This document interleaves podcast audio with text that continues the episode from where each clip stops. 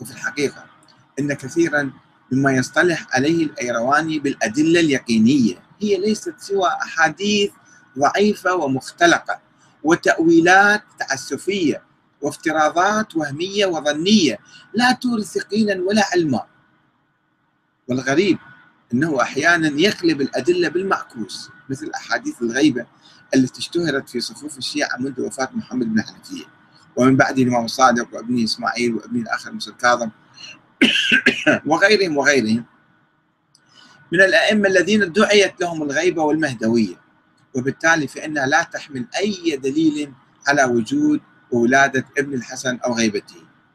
ولكن الشيخ الأيرواني يتخذ منها قرينة على صحة فرضية وجود الولد الإمام العسكري. وكذلك مثل وجود أدعياء النيابة الكذابين الذين بلغ عددهم العشرين أو أكثر.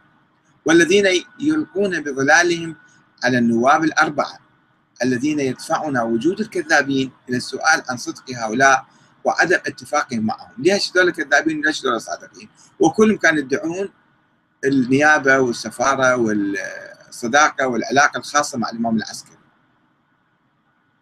والشك بأصل الدعوة السرية المشبوهة ولكن الشيخ الأيرواني يدعي أن وجود النواب الكذابين زاده يقينا.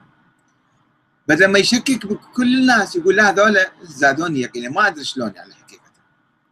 أما خروج التواقيع الرسائل يعني المتناقضة والمريبة على أيدي النواب الأربعة فقد اعتبره الأيرواني أيضا دليلا على صحة النظرية. رغم أنه لا يشكل أي دليل بل أن حاجة النواب الأربعة لعلماء قوم لما عندهم مسألة فقهية يراجعون علماء قوم.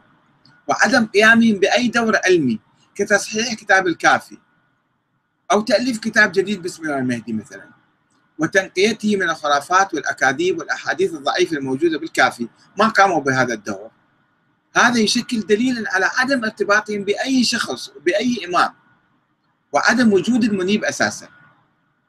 ولست أدري كيف اعتبر الأيرواني تفتيش المعتمد لبيت الإمام العسكري بعد وفاته بحثا عن الولد دليلا على وجوده. وهو الذي لم يعثر على أحد.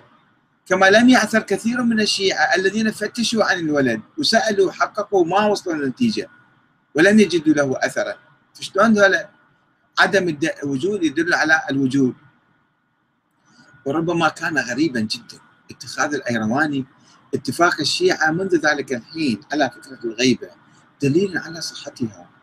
وهو يعرف أن شيعة الإمام العسكري تفرقوا إلى أربع عشرة فرقة. ولم يقل منهم بوجود الولد إلا فرقة واحدة وهذا على أساس الافتراض والإشاعات الباطلة. ومع ذلك فقد أثبت التاريخ خطأ إيمانهم بتلك الفكرة أو اتفاقهم عليها.